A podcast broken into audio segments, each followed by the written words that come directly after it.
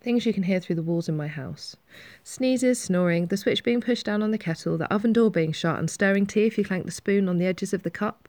Things we pretend you can't hear, shagging. The distance between my bed and the bed next door, 30 millimetres. That's about the same length as the top half of your thumb, and it's close enough that if someone turns over in the night, you hear their duvet rustle. Look, it was a slow afternoon working from home, and I somehow ended up Amazon Prime a sex toy from Ann Summers. Who even knew that they were still going? But, well, I'm nothing if not a child of my generation, and I've got positive brand associations from it, with all the Ann Summers parties that me and my friends used to host in the early 2000s.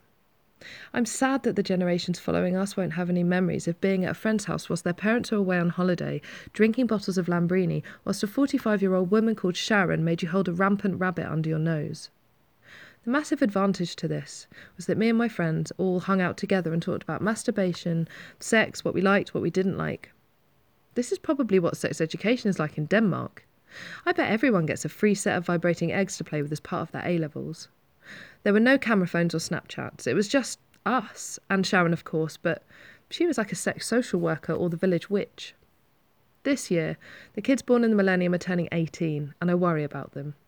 Is there a nice woman called Sharon showing them what a strap on is or what crotchless knickers look like? If you want evidence that products for women are still funded and marketed by men, have a look at some yoga leggings or mid range vibrators. Apparently, the only colours we can exercise or wank in are pink and purple.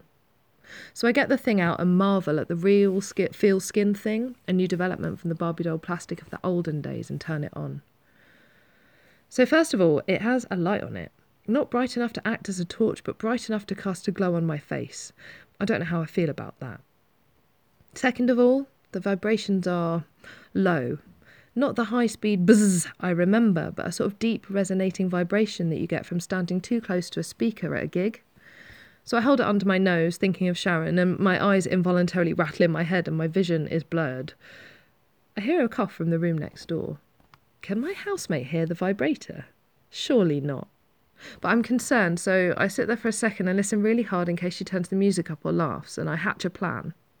I leave it vibrating on my bed whilst I head downstairs and out of my room to listen from the kitchen. And just as I close the door, suddenly everything doubles in volume and there's a sound like a vintage wind up toy being dropped on the tabletop. I realise that my vibrator has moved across the bed and bounced onto the MDF floor of my mezzanine. I should run back and turn it off. I should be embarrassed. I should be as quiet as I can. Instead, I start cackling uncontrollably and call my housemate to come and have a listen.